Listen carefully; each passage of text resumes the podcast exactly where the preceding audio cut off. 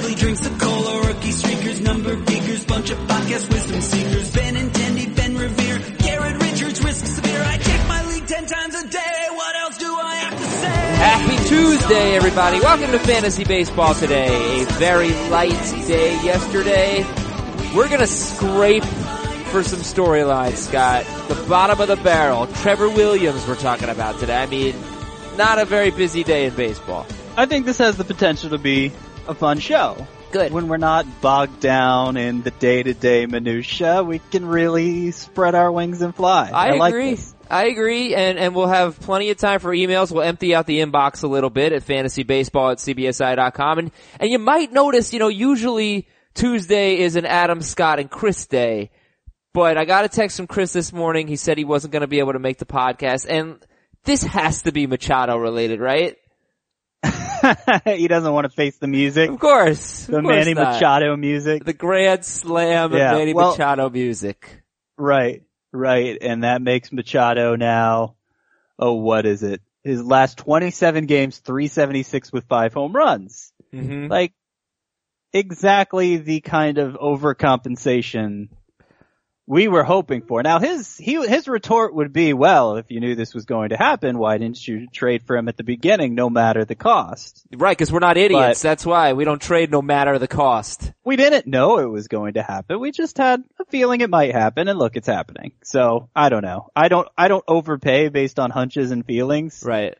Uh, but I would have liked to have paid face value for Machado a month ago. Yeah, look, I paid, I thought, face value for Machado. I actually lost the trade, and when I made the trade, everybody pretty much on Twitter thought I won. I brought it up on the podcast, and, and we thought I won. And if I remember it correctly, it's a head-to-head categories league, and, and obviously I needed a shortstop. I gave up Anthony Rizzo and Travis Shaw and Alex Cobb. Because I thought I have no use for Cobb. This was just before he went on his tear. So I gave up Rizzo, Shaw, and Cobb. It's a big haul, and I got back Manny Machado and Matt Carpenter. Uh, Yesterday was a good day for me. but uh, I've lost that trade so far. But uh, I think that was a fair trade, and and, and I wasn't, you know, uh, I, I thought it was a buy. I thought it was a good sell high on Shaw to get Carpenter, and Rizzo Machado. I thought was basically the same. I thought Cobb was a throw in, but you never know how these things go. Hopefully, hopefully I'll still have time to make up some ground in that trade. I mean, I think Rizzo for Machado at the time was pretty gutsy. They were basically equivalent coming into the season, but just just the way their seasons had gone to that point, uh, you weren't really getting Machado at a discount. It it still may work out fine. It based on the way Machado's performed recently, it, it looks like it will. But Yeah, it is a shortstop thing. sure, Yeah. All right. So much more than Machado today. Uh, we are going to look at the last 28 days of data. Who is thriving in the last 28 days in different formats and what does it mean should you pick up some of these players? And we'll start with this email. Email of the day number one is from Joel who says, after all the Manny Machado talk, is this year or last year an accurate represent- representation of Kris Bryant's fantasy stats? Yeah, we haven't really talked about him and he's not struggling quite like Machado had struggled, but you look at Kris Bryant, he's the number six third baseman in points leagues, number 10 in Roto. And it has been a disappointing year for the MVP. So do you think this year, 277, 20 home runs in, uh, uh like a, what, like 108 games or something, 106 games, or last year where he was, you know, amazing, he hit 39 home runs. I, I think it's it's maybe easy to overstate the difference between this year and last year because it's the the environment's become even more offensive friendly, and uh, it's there. There's been other comp. There's been more competition there at the top of the third base rankings. Not that Kris Bryant was at the tip top last year either. I, I think it's just hard to expect a guy who has an MVP caliber season to follow it up. But I mean, we're talking about a drop from a 939 OPS to a 902 OPS. I still think Bryant, uh, he probably should have been an all-star. He's, he's having a good year, not as good as last year, but no reason to think that he's anything less than a stud or, you know, maybe he won't quite be a first rounder next year, but early second round at the latest. Yeah, it's just, it's a little disappointing, especially with him being 10th in categories leagues at third base. And a lot of his 902 OPS is his on base percentage, Which it's kind of it's almost the same as it was last year, but the batting average is lower. So basically, what I'm saying is the walk rate is up. His plate discipline has been a lot better this year, uh, but his power has just been a little bit lower. He's on pace for 30 home runs, and I think that's pretty. Everything's just a little bit lower. But mm, that's nine fewer home runs, and that's not over 162 games. That's over the 155 that Bryant played last year. He had 39 home runs. This year, he'd be on pace for 30 in 155 games. I think that's a pretty Yeah. big difference, especially because like I really thought Kris Bryant was going to be one of the truly elite hitters. I was banking on that. I'd be having a better Yeah. fantasy season if he were. Sure. I mean, when you're talking about the difference between 30 and 40 home runs, basically, I, I, I just kind of see that as within the margin for error for a power hitter from one season to the next. I mean, nine home runs, it's a bigger difference, I feel like, when it's 15 versus six, you know? hmm Like, I mean, Bryant's going to end up with a lot of home runs this year. Is it going to be as many as last year? No. I, I don't think it really changes his value going into next year. I think he's going to be in the MVP conversation for a long time, but he's not going to win it every year. But he's got to be a first round pick, right? I don't know. I mean, is Joey Votto a first round pick? Is Freddie Freeman a first round pick? Uh, is Rizzo still a first round pick? Charlie Blackmon? There's just, and, and then of course you have the obvious ones, Harper Trout, uh, Altuve, Betts. Arenado. I mean, I, I just, I could see Kris Bryant getting pushed out just because there are, you know, maybe 16 hitters that you could make a case to go in the first round, and that's before you even get into Kershaw and Scherzer, who I think will have a very good case as well. So you do have Freddie Freeman ranked ahead of of Kris Bryant at third base. Yes, I do. That's pretty gutsy. I mean, I guess it's really not, but it's interesting. it's interesting. This was actually a conversation Chris Towers and I were having yesterday uh, in the office. The top hitters, I, I forget what metric he was using exactly. I think it was runs created per 27 outs plus or something. I, I don't know, some some kind of rate stat that measures all around production. hmm And over the last calendar year, the last 365 days, um, Trout was number one, of course. Freeman was number two, and those two were so far ahead of everyone else. Like they were, they were a tier of their own. So Really? Oh, that far ahead of Joey Votto, huh? yeah, yeah, That's I think Joey. Votto was third, but, Yeah. uh, there, there was, there was some distance there.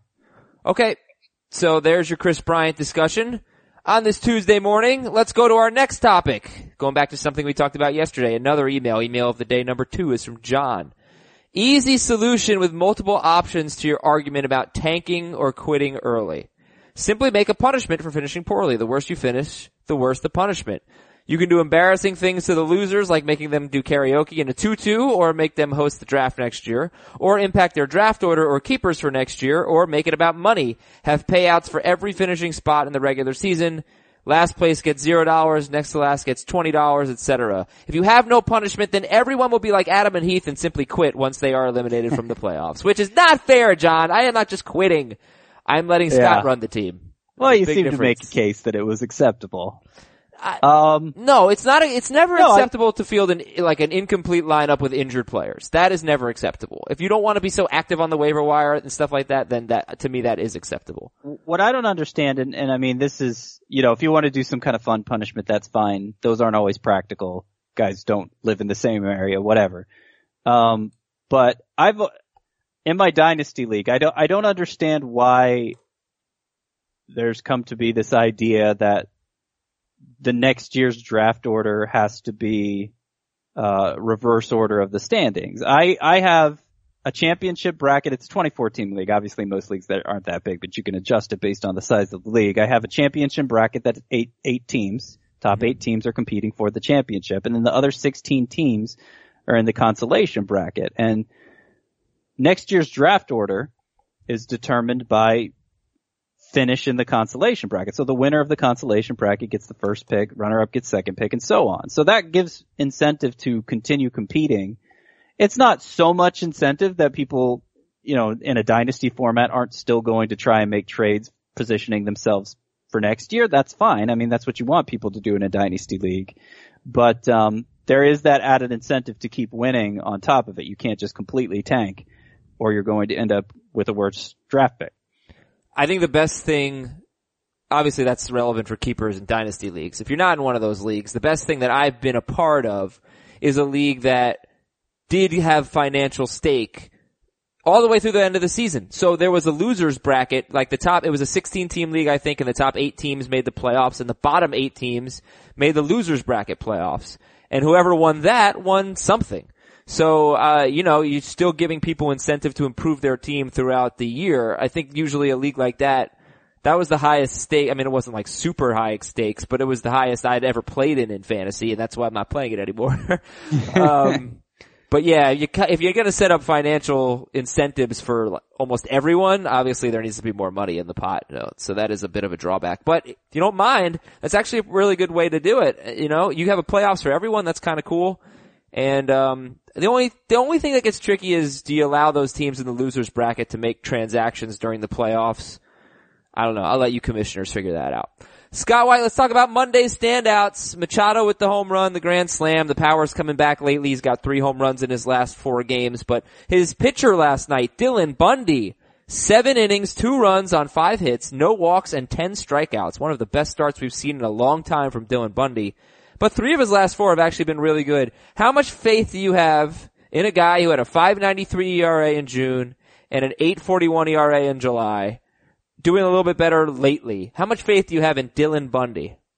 I don't have a ton of faith, but this start takes me, this start specifically because the strikeouts were so high, uh, and because the swinging strikes were so high, it was the second highest swinging strike effort of the season after the uh, his his very first start was number one, and that was a great start.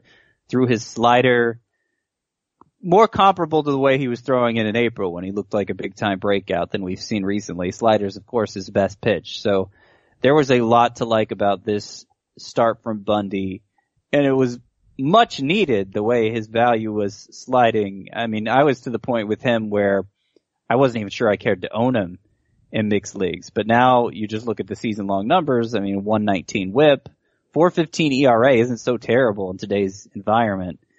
Uh, I'd, I'd like to see him continue to throw this slider the way he did and hopefully continue to get swings and misses on it. But I feel like there's the potential for him to still be an impact pitcher in fantasy, even if I'm not, not at a place where I'm trusting him every time out.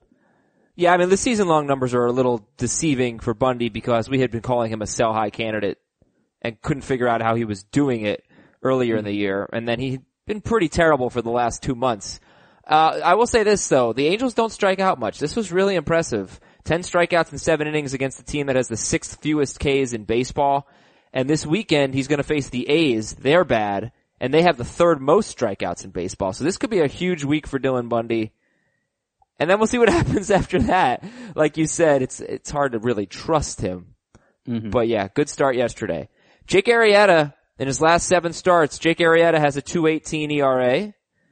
Still not a lot of strikeouts, not a lot of swinging strikes. He's at 8% swinging strikeout rate, uh, in that, in that seven start stretch with a 218 ERA. That's not good. Uh, 202 no, BABIP. Yeah, I, I don't know what to make of it. He's pitching well every time out. He's pitching well with Arrieta, but it's kind of like Dylan Bundy. The underlying stats are, are a little concerning. Yeah, and what's weird is early in the year when he was struggling with ERA, part of the reason we were holding on, even though the velocity was down, was was that he was still getting well more than a strikeout per inning, and he's kind of flipped the script there in terms of run prevention and and missing bats. I think he's just I don't know. I, I think he's kind of reinventing himself to survive with the reduced stuff. And I, with the supporting cast he has, I mean, he's still going to end up being a plus fantasy pitcher, a lot of run support, a lot of win potential. But, um, I, I'm pretty much past the point where I think of Jake Arrieta as an ace. It's been more than a year since we've seen him pitch like an ace. Obviously his second half last year was not ace caliber. So he's, I'm, I'm kind of past that point with them. You know, another thing that just sort of occurred to me, I'm going to look it up now just to make sure, but I'm pretty sure this seven start stretch has coincided with having a new catcher, releasing Miguel Con, Con, uh, Montero and having Willson Contreras behind the plate. Um, yeah, I do seem to remember reading something about that. Yeah. So that But but you know what? I'm looking now at his last three starts. Contreras caught him yesterday. It was Avila before that, and it was Caratini before that. But it's not Miguel Montero. He's had no, two it's not. st- and and Miguel starts. Montero got released for something he said about Jake Arrieta. Right, right. That was the game where they stole all the bases off Arrieta. Montero goes off, and then he then he gets cut. And Arrieta one, two, three, four, five, six, seven. Yes, that's that has been the turning point in the season. Is it a coincidence? I'm not sure, but he's had Caratini twice. He's had Avila once. He's had four starts with Contreras behind the dish uh, since that point. All right, interesting. You know what else is interesting? Our fantasy baseball app. Well, uh, no, not our fantasy baseball app. Our CBS Sports app. It's a really awesome app, and we just launched a new version of it that's great for fantasy owners. It's the only sports app with box scores that show stats like OPS, OBP, WHIP, fantasy points right there in the app. Just swipe right on the box score. Swipe right. Download the CBS Sports app at cbssports.com slash baseball. cbssports.com slash baseball. It's a cool app. I use it every single morning. I lie in bed, read the box scores, read the recaps, take a look, and make my notes, and I get funny autocorrects like Dexterity Fowler, who is back. News and notes. Actually, were there any other standouts you wanted to talk about, Scott, from yesterday? Maybe, but I'm not going to be able to pull them out this moment. You can go ahead and move on to the All news and notes. I'll bring somebody up if I spot them here. All right, two outfielders returning for your fantasy teams. They're somewhat versatile. They can swipe a bag every now and then. One of them swipes a bag a lot more than that. Uh, Cameron Maybin is 40% owned. Dexter Fowler is 63% owned. Cameron Maybin in his last 19 games before going on the DL was dreadful. He batted 127 with six walks of 22 strikeouts. That was a 19 game stretch before going on the DL with a wrist injury. Uh, before that though, he had a 24 game stretch with an 1156 OPS, 13 steals, 20 or 30 runs in 24 games. Maybin was one of the best hitters in baseball basically for 24 games. Uh, it was out of character. I'm, I'm going to guess true Cameron Maybin is somewhere in between. Yeah, probably. Somewhere in between those two extremes. I do think true Cameron, Cameron Maybin should be a help, a help in batting average, not the current 238 mark he's boasting now. So I would say better times are ahead for him. Um, but obviously the biggest reason, the main incentive to own him, the reason why I think he needs to be owned in all rotisserie leagues, maybe not three outfielder leagues, but you know, standard rotisserie with the five outfield spots, uh, is stolen bases. The fact that he is, even with the time he has missed, he is one of just a handful of players with 25 or more. Um, internet's not working so great, so I can't tell you exactly how many are up there, but it, it's only like four or five He 25 he or is more 20 steals, yeah. and then there are hardly any with even 20. Yeah, he has 25 steals and 30 attempts, and he missed a big chunk of time. So Cameron Maybin, 40% owned. Would you rather own Maybin or Fowler? I would rather own. Uh, I mean, Roto. I'd rather own Maybin. Yeah. Fowler probably probably takes the gets the nod and head to head with all the walks. He's he's on a nice little walk streak actually. Fowler is. Well, he just came back yesterday. But before that. Well, dating dating back to before that. right, right. Still Uh, count. yeah, he still walks. He batted sixth yesterday and he tripled at Kansas City. And Fowler, again, 63% on And what was so interesting is they sent Stephen Piscotty down. Yeah. Just a bust for Piscotty. Yep. Bad year for him. Um, okay, what else we got? So in this little mess here, I, you know, could you see for NL only owners Jose Martinez in the Cardinals outfield playing more than Randal Grichuk, who's just been awful lately, has five hits in his last 11 games. Martinez actually has, let's say, 864 OPS. He's having a nice year in limited time. Um, he's 3% owned. This is really for AL only, or NL only, but Jose Martinez, w- are you interested? Yeah, in those deeper leagues, he might be kind of the NL version of Jorge Bonifacio, who was starting to get some attention as a power hitter for the Royals before they went out and acquired Melky Cabrera, ending his playing time.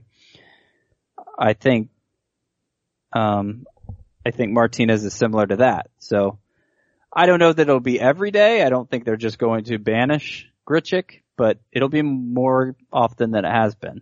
Mark Trumbo could return any day now from his oblique strain. Miguel Sano sat with a sore hand and MRI showed no damage, but he's quite sore, Miguel Sano. Another save for Sean Doolittle. And Matt Belisle got another save, his second in as many days. Belisle is 8% owned. Belisle love it. Today is team name Tuesday. We have a note about Belisle love it. And, uh, actually, Lyle love it. Just so you're not confused. And, uh, the Padres called up Carter Capps, but he is not going to close for them. So let's play a game, Scott. I'm gonna give you a struggling hitter. You tell me what's more likely. More likely. And I'm not, and remember, Scott's not saying that the outcome is going to happen. He's just saying it's more likely. A big finish or he's finished. Understand? Okay. Got it? I understand. Big Car- finish or he's finished. Carlos Gonzalez, what's more likely? A big finish or he's finished? He's finished. Mm, mm. Yeah, he's not doing anything. Trevor No. Story, what's more likely? A big finish or he's finished? I have a little more hope for a big finish for Trevor Story, but if you're asking me to pick one or the other, I'm gonna say he's finished. I would not feel totally comfortable if he was my only shortstop option. Yep. I agree. He's my only shortstop option and I don't feel comfortable in the podcast points league. So, so far a couple of Rockies more likely to be finished. Remember, this does not mean you need to drop these guys everywhere. We're just having a little bit of fun right now. Don't take it too literally.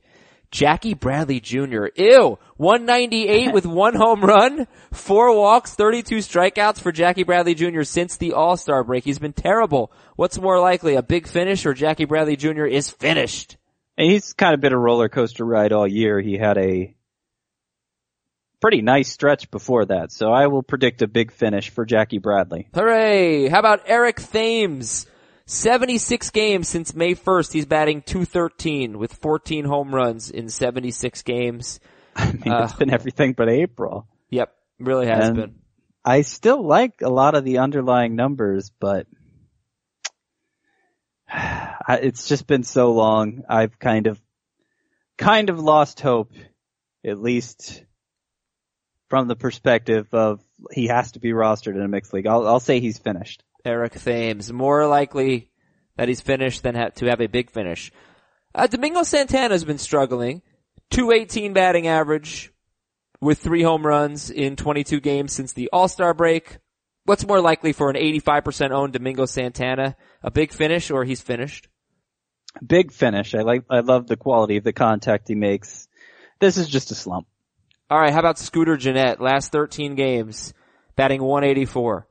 Uh, and the previous 36 games, not including the four homer game, after the four homer game, he batted 323 with 11 home runs. He, like, he was incredible even after the four homer game for 36 games. But Scooter Gennett, what's more likely? Big finish or he's finished? Yeah, I really don't know what to make of Scooter Gennett. I, this, this cold streak coincides with me finally buying into him in every league where he was still available. I made a play for Scooter Gennett.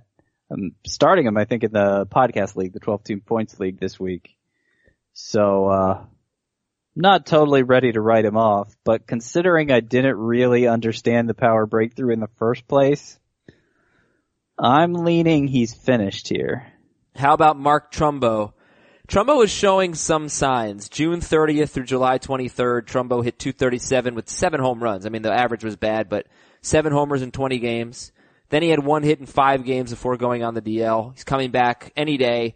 What's more likely for Trumbo? A big finish or he's finished? I'm gonna say a big finish for Trumbo. Ooh. I I had hope for that before he went on the DL, so I'll give him a chance afterward too.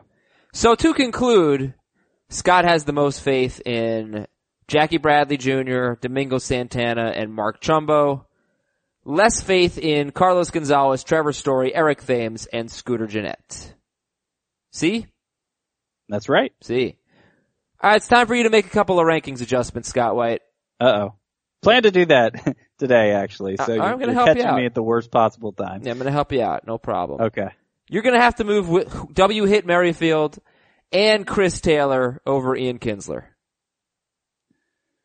Oh, I don't know if I want to do that.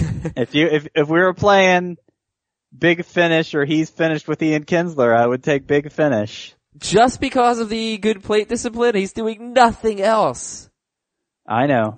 I know, but he's Ian Kinsler and the reason I, you, I, you, you could have told me at the beginning of the year. In fact, I think I had Ian Kinsler in my bus column at the start of You're- the year. you're a so wise man. I, I guess yay for me. Yeah, good but for you.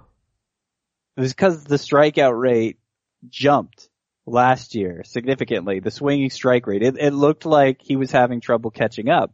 Like you, if you see the swinging strike rate spike for a player who's normally has a low one, I, I take that as an indicator of age. Kinsler in his mid thirties, it made sense. But for him to correct it so dramatically this year, um, look, I think the 28 home runs he hit last year was unsustainable, even if this, even apart from the strikeout rate.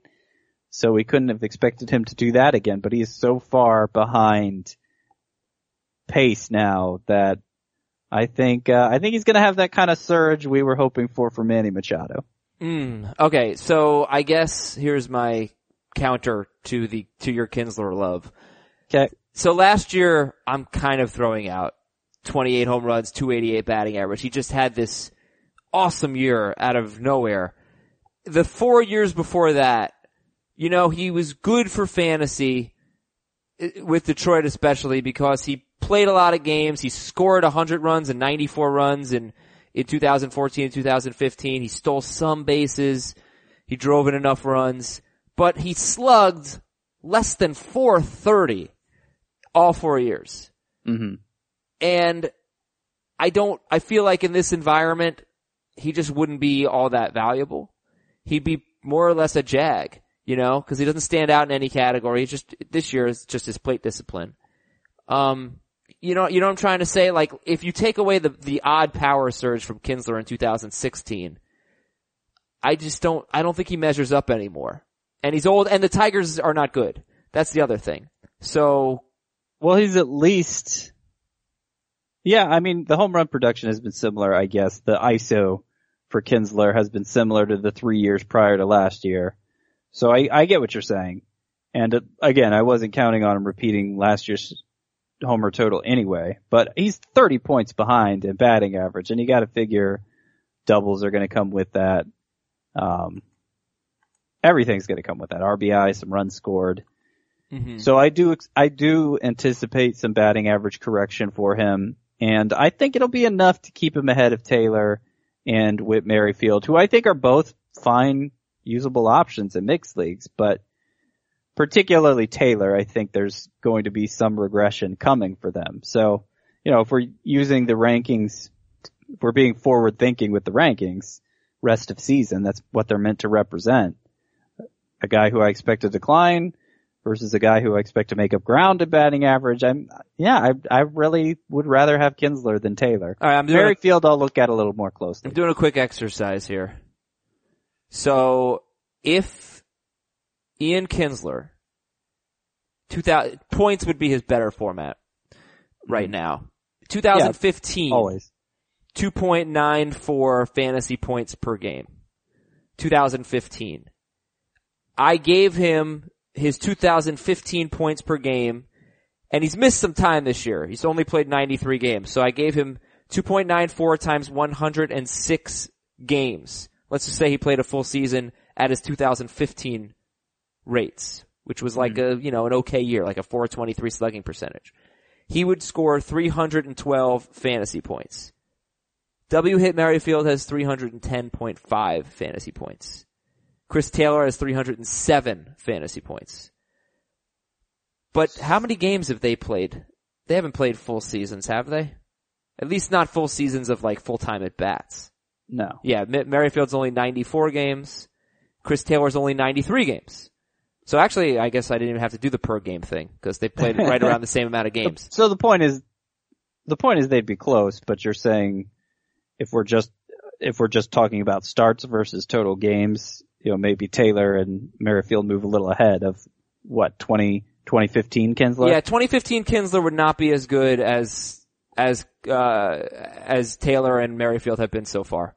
hmm That's okay. But I do expect Taylor to get worse and again, I'll look, I'll look at Merrifield because I'm not totally 100% sure I want Kinsler ahead of him. Alrighty. Uh rankings adjustment number two. I think let's move Travis Shaw ahead of Miguel Cabrera. How do you feel about that? Shaw's been slumping, but Cabrera's, Cabrera is 38th in points and 43rd Yeah. in roto at first base. It is unbelievable. I've been tempted to move Cabrera down for a long time. It's just when when the line drive rate, when the hard contact rate are are you know among the best in baseball, and he's Miguel Cabrera for goodness sakes. Yeah. You just feel like good things are going to start to happen, but they consistently haven't been happening, and obviously there's no doesn't seem to be any real downside to Shaw. So I might be on the verge of doing that. I might be. It's Okay. just, it's hard to know because when you, once you, once you make that leap for Shaw, how far do you go at first base? Cause then, you know, there's Jose Abreu not too far behind. There's, um, uh, like, uh, Justin Smoak, even Logan Morrison. I mean, there, there have come to be so many first basemen who we don't even question the startability of that if you drop Miguel Cabrera behind one of them, Miguel Cabrera, who hasn't really performed like a starting caliber first baseman this year, like how far do you go? Suddenly he's going to wind up my outside my top 20 at first base. And Right. it's just, it's just hard to know where to slot him in that group. Shaw is the number six first baseman in points in roto. And yeah, I mean, you could make an argument for Cabrera like we've made for Machado. He's hitting the ball really hard and he's going to come around eventually. And honestly, I'm, I'm looking at it now. You can make the same argument for Kinsler. He has the highest hard contact rate of his career. Higher than even last year, which at the time was the hardest hard contact rate of his career, Ian Kinsler. Uh, just the home run to fly ball ratio is way down. The pop-ups are, are way up for, uh, Ian Kinsler as well. Sorry to go back to Kinsler. Sorry to pick on the Tigers today. But alright, Scott, you'll make your rankings adjustments and we'll figure out what you do. We'll talk about it later in the week. And I think now it's time for Team Name Tuesday. I don't know if we've had this one already, but I like it, and a lot of these are gonna get me to sing.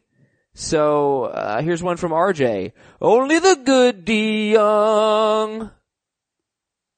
It's not De Young. I'm pretty sure it's De Young, not De Young, which would ruin the team name, of course. I think you can, You can get away with it. It's close enough. It's a funny team name. Only the good De Jong. Yeah, it's fine. It's fine. Isaac in Minneapolis says Lyle Lovett is a musical genius with dozens of great songs and he was married to Julia Roberts, not Cindy Crawford. And oh, I knew that. Stupid Heath put Cindy Crawford in my head, which isn't necessarily a bad thing, but um all right, here's a couple of singable team names. Lovin', McCutchen, Squeezin'. I don't really know that Journey song that well, so I don't know the tune that well. But Lovin', Touchin', Squeezin', Lovin', McCutchen, Squeezing. And Okay. all we are is Dustin Pedroia. That's pretty good. All we are is Dustin Pedroia. Uh, from Ryan, Chris the Toolman Taylor. Chris the Toolman Taylor? That works with anybody named Taylor, right? It does. Yeah. Chris is, Taylor's kind of toolsy You- though. You- You're not big on the home improvement references though. We discovered earlier. Dreadful show. Just dreadful. this is from Jack, Green Eggs and Fam. I like that. Yeah, it's good. Simple. Yep, exactly. Simple and everybody knows what it means. hmm Buy or sell from Jack. We'll give him some buy or sells with his clever team name. Shane Greene gets more saves than Cody Allen rest of season. Yeah, I don't think that's a terribly bold prediction. Um, I don't like it, it. It would be a coin flip to me who would get more, but I, I think Greene's going to get a lot for a Tigers team that isn't dreadful, uh, even though they were sellers, and um, I think he's good enough to keep the job. So I think he'll get a lot of saves. And buy or sell, Mike Foltynewicz ends up being ranked ahead of Drew Pomeranz to end the season. Folty over Pomeranz. Like he finishes with more points than Pomeranz. I don't know how they are, how they place relatively right now. I would still much rather have Pomeranz. Yeah, I know. So I guess I'm going to sell that. there's nothing, there's nothing wrong with what Pomeranz has been doing. He's been very good. Uh, alright Scott, it's time for 28 days later. We're gonna take a look at really 28 days earlier, but you know, that's not the name of the movie. No. a movie that I've never seen still, and every time I do this segment, I always say I need to see 28 Days Later. You, Eh, oh really? eh, yeah. I mean, it was, it was alright. I, I don't know. I've, I've never, I think it's a Danny Boyle movie and those have never grabbed me the way they do some people, like uh, Slumdog Millionaire. I didn't really like They're never- Slumdog. They're never bad, but I don't know. They're just not like, oh man, that movie was awesome. Yeah, I didn't. I, I thought Slumdog was overrated. Uh, did Did you see Dunkirk? I know you're a big Christopher Nolan fan. I am a big Christopher Nolan fan. I hope to see Dunkirk. Had an opportunity to. It, it's rare my wife and I get to go out, a, out to see a movie because you know finding a whole babysitter thing. That's uh that's a challenge. But um, we we went to see Baby Driver instead, and I kind of regretted that decision. Okay. It was another movie like, yeah, it was fine. I don't really totally get the hype. It was, I don't know. But Dunkirk, I've heard great things about Dunkirk. I expect great things from Dunkirk because to me, Christopher Nolan can do no wrong when he's making a movie and every single one of them has been a masterpiece. So Yeah. I don't know. I think, uh, I think the Prestige ending is so overrated. Oh, the Ridiculous. Prestige is my favorite. I know, I know. I'm sorry, Scott. I know. And I, I, I, watched the ending it. of the Prestige. I watched it be- because It's of you. a- it's such it's an such out of nowhere ending. What do you mean out of nowhere ending? There's so many hints dropped throughout the movie. You need to you need to watch it again because Well, I, I mean, I don't know. I don't know. that's kind of true of all of his movies. I feel like like the first time like you you don't even you don't even really notice all the hints that were being dropped throughout the movie until you go back and watch it again and be like, "Oh man, that's awesome." It like gets more awesome every time. All right. There's a movie like that. The heck's it called? It's about. Oh man, I never remember the name of the movie. Nando recommended it to me. It's a good one. It's about like a alternate world. All right. Well, anyway, I'll think of it. So 28 days later, best catchers in fantasy baseball. Do you think Gary Sanchez is a top five catcher in Roto over the last 28 days? Do I think he is? Yeah.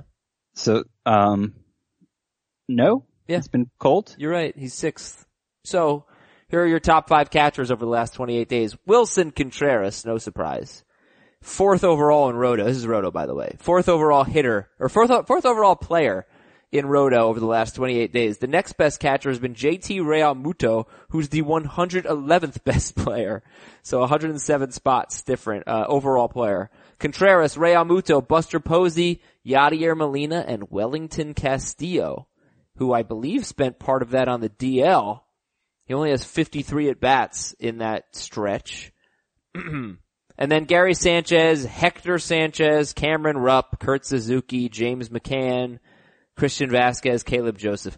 I don't know that there's much to be taken away from this list, Scott. The last 28 days of Roto for catchers. Anything you care about?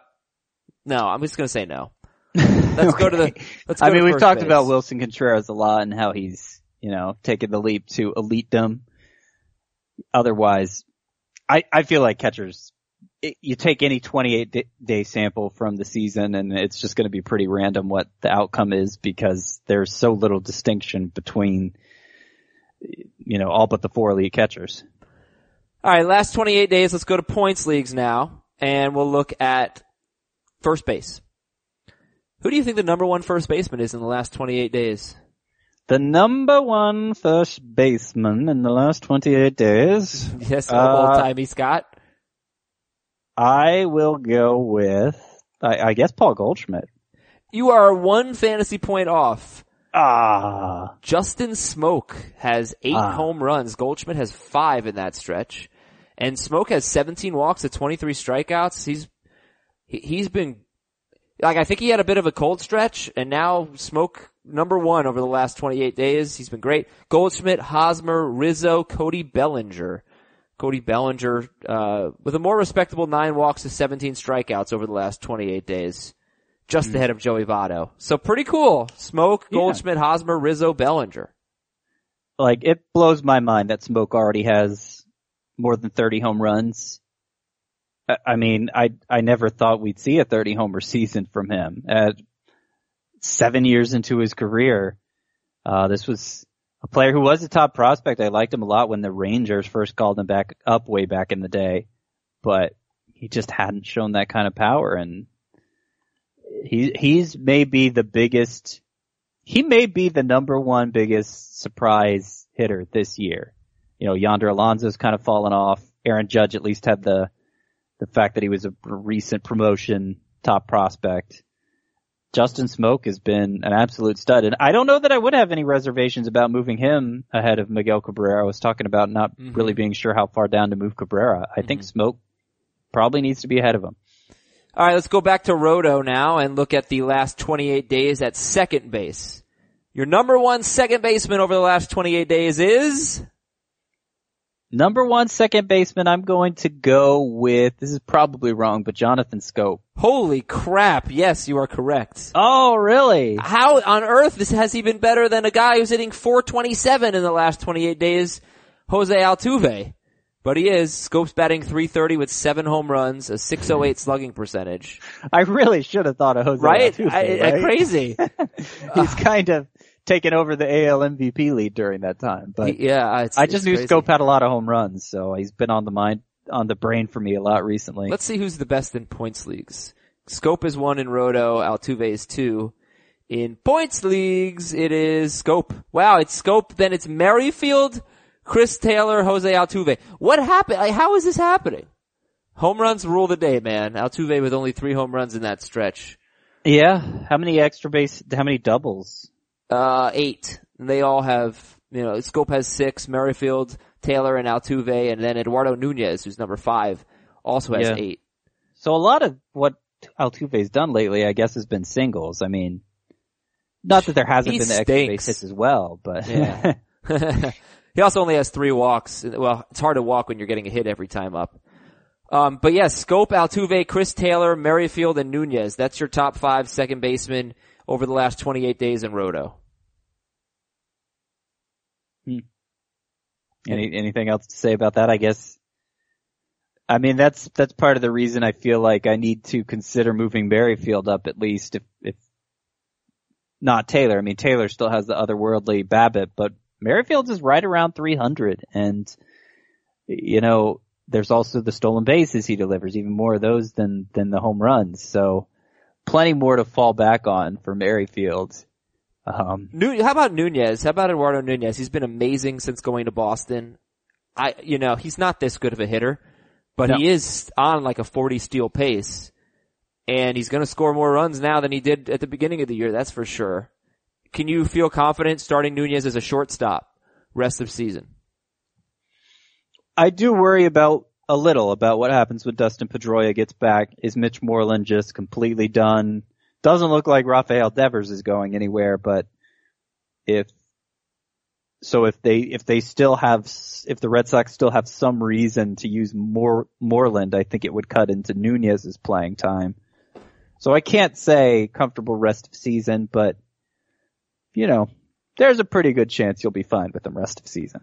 Last 28 days, shortstops in points league. Who's number one? Number one is shortstop last 28 days. I'm gonna say Corey Seager is number one. He's number six, good sir. Ooh. Alex Bregman is number one with a nice little lead over Manny Machado, Eduardo Nunez, Didi Gregorius, and Andrelton Simmons. Bregman, Machado, Nunez, Didi, and Simmons. That's a pretty interesting list right there. Well, well, well, Adam. Well, well. oh, I well. knew you were going to do this. Is exactly what you Well, did with Carlos well. Santana. You have forgotten what the argument was. It had nothing to do with going forward. It had everything to do with what had happened up to this point. Uh huh. You understand that, right? No, I I understand. Okay, good. I understand. But I am, but I am surprised to see this streak from Bregman because he had been so bad. Uh, 338 batting average, three more, three more walks and strikeouts, four steals. He's been good with steals this year. Five home runs. This is all over the last 28 days. And actually, I'm going to read this email at fantasybaseball at cbsi.com. It's about Alex Bregman. It's from Jeremy. Dear Roger, Rob, Gary, and Adam. I don't know who those are. We can look it up. What's the 2018 outlook for Alex Bregman? Does he have a breakout year? Mm. I think so. I mean, I feel like he's going to go the Correa route. Yeah, maybe. Maybe. You know who I think Bregman is? He may, he may take a, a, a similar developmental path that Anthony Rendon is taking. I feel like the ceiling is going to be similar. And Rendon has emerged as like a second round caliber hitter this year. So I, I think eventually Bregman will get to that, that kind of status in fantasy. It's just, it's hard to predict how quickly it's going to happen, but I love that at such a young age he has good plate discipline. We know he has pop. He showed even more in the minors than he has in the majors. And I just think it's a very safe, projectable skill set for him. So, uh, you know, if we're talking about maybe like, maybe we get to round six or seven next year, kind of like where we are drafting him this year. I think it'd be appropriate to draft him again, factoring in the upside. Yeah, all right. So the rest of the list after Bregman was Machado, Nunez, Didi Gregorius, and Andrelton Simmons. I was always the Didi guy as like, I think the only person who believed in him. I have watched so much Didi Gregorius and I feel like he's having the luckiest year I've ever seen. I do think he's good. I do. Uh-huh. But, and I do think, you know, he plays in Yankee Stadium. But there just been some wall scrapers and I'm, i want to look up his BABIP. Uh, his Didi Gregorius' BABIP is 318. That's not as high as I thought. No, it's not very high at all. Yeah, I don't know. Maybe I'm wrong. Cause he, he doesn't strike out much. No, but he doesn't walk either, right? Uh, No, he doesn't. Let's see the So hard that- contact So he rate. needs the power, even at a weak position. His hard contact needs- rate is so bad, is so low. Yeah. And he's been good on the road too. Like I could understand if he was doing all of this at home, but, but Didi's been good on the road. Home run to fly ball ratio is exactly what it was last year. You could argue, no, it's better than it was last year. It's up to 14.2%. I don't know. I, I feel like he's a sell high candidate, but still solid. I mean, there's not much selling to happen There is not anymore. Trade deadline's pretty much passed. Uh, may still be open in some leagues, but not many. And, um, I mean, the fact that it's shortstop, I, I don't think you really have any reason not to just write it out with Gregorius at this point.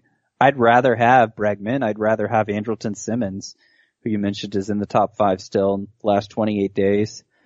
But Gregorius is right behind them. Somebody who might show up on next season's bust list if he's getting Yeah, too much, that's what I too much love in drafts. That's what I'm thinking. Yeah. yeah. Uh, okay, and I think we're gonna take a pause from this seg- this, uh, little game, and we'll play a little bit more tomorrow. We'll do third base, outfield, and starting pitcher over the last 28 days. Let's talk about Monday's action though. Okay. Jose Pirela double donged, and Javier Baez hit an inside the park home run. That probably would have been a home run in most parks, a conventional home run. And Right. he's got an 804 OPS. San Francisco. Yeah, he, it was in San Fran. Uh, Baez has three home runs in his last five games, and Addison Russell's on the DL. So Jose Pirela 10% owned, Javier Baez 75% owned. Uh, anything to say about these two fellers? Well, they're probably more alike than people are giving them credit for in terms of overall fantasy production. Pirela, uh, there was a nice story on the Padres team site this morning about how he worked to change his launch angle at AAA this year, uh, because they felt they, he had more power potential in him. And it's still below average, the launch angle, but it's much higher than it used to be. And we're seeing some pop from him. Javier Baez is thought to have even more power potential than that. It's been kind of, for this landscape, it's been kind of middling power and he doesn't walk a lot. So, you know, he's probably a little over, over owned at 75%, but they're both, I think, usable. Uh, I guess Baez has more versatility. He's shortstop eligible. So that's reason for him to be more owned than Pirela. But I mean, he's been the most, I, he's maybe been the most overowned player in baseball since draft day. We were talking about him all preseason, Javier Baez, as being overdrafted and nobody wants to drop this guy. And now is not necessarily the time to do it just because Russell's out, yep. but he's just, And he's hot. I mean, 333, six home runs in his last 18 games. yeah. Uh, But- he's not having that bad of a year. I mean, he's definitely improving, but the plate discipline's still terrible.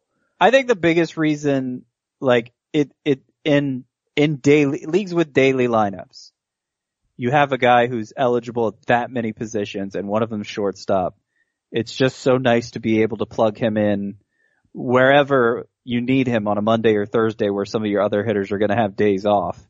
Like I've found, I've found that those multi-eligible players, the the they're much more valuable in those daily formats than they are in weekly Yeah. formats. Yeah. Uh, okay, and uh, what else we got? Let's go to the fringy starting pitchers, and tell me if any of these guys you think are really like must owns. because these are two start streamers. Ian Kennedy, Brent Suter, JC Ramirez, Jordan Zimmermann, and Trevor Williams. No. In fact, I think it's time to move on from Ian Kennedy. He had a nice little run there, but now three of his last four starts have been just plain bad. But And the reason we wanted him is because he's at the White Sox this weekend. Now his last start against the White Sox was only a few weeks ago when he got blistered, but they're worse since then. yeah, I mean, I think it's it's a different story when you're talking about a two start week and a weekly lineup versus, uh, you know, either if your weekly lineups are done, the lineups are set. So now the only reason, the only people who could potentially gain or lose that White Sox start are the daily lineup owners. And I'm just not sure, even with a good matchup, it's worth the risk. Okay. So, having said that, you're, we're saying Ian Kennedy, Brent Suter, JC Ramirez, Jordan Zimmermann, Trevor Williams are not must-own players by any stretch. Would you start any of them this weekend? Kennedy at the White Sox, Suter against the Reds, JC Ramirez at Seattle, Jordan Zimmermann against Minnesota, and Zimmermann, like, he only gave up three runs in seven innings. Pretty good start. And Trevor Williams actually been very good lately at Toronto. So uh, Trevor, Trevor Williams at Toronto, Jordan Zimmermann against Minnesota, J.C. Ramirez at Seattle, Brent Suter against Cincinnati, Ian Kennedy at the White Sox. Anything strike you as a, ooh, yeah, Adam, yeah. Like, Look a- at, add him. I'd rather not. I mean, my, I feel like Trevor Williams, last nine starts, 321 ERA, 122 whip, 7.1 strikeouts per nine innings. I feel like pretty good ground ball pitcher. He's reached the level where you don't feel like he's going to kill you if you start him. Like you're never that motivated to start Trevor Williams, but he seems like a high floor pitcher. So if I just really needed an extra start, I think he'd be the most likely of this group to do the least damage. Today's matchups. Who we starting, who we sitting. Tigers at Pirates, Matt Boyd, Chad Kuhl. Hmm. I think I I could see doing Matt Boyd. Um. Yeah, I, I could see doing that. I don't love it, but I could do it. Vance Worley at AJ Cole, Marlins at Nationals, Worley at Cole. No thanks. Sabathia at J Happ. Happ, I'd be willing to run with Happ after his last outing. Andrew Cashner, Chris Flexen. Luis Perdomo, Sal Romano. no. Gosh, pitchers are so bad. German Marquez and Corey Kluber. It's in Cleveland. It's got to start both. I think German Marquez is, well, it's too early to say he's Carlos Carrasco, but he's done some very Carlos Carrasco type things lately, enough that he's away from Coors Field, must start. Chris Sale at Austin Pruitt. Stars- Definitely Sale. Yeah. Pruitt's an interesting gamble. He was good uh, up, upon being recalled last week. Uh, and was great at AAA before then. Really good strikeout rate, low whip. I don't think there's a lot of ability here, but against the White Sox, I might roll the dice on that. Zach Eflin and Julio Teheran.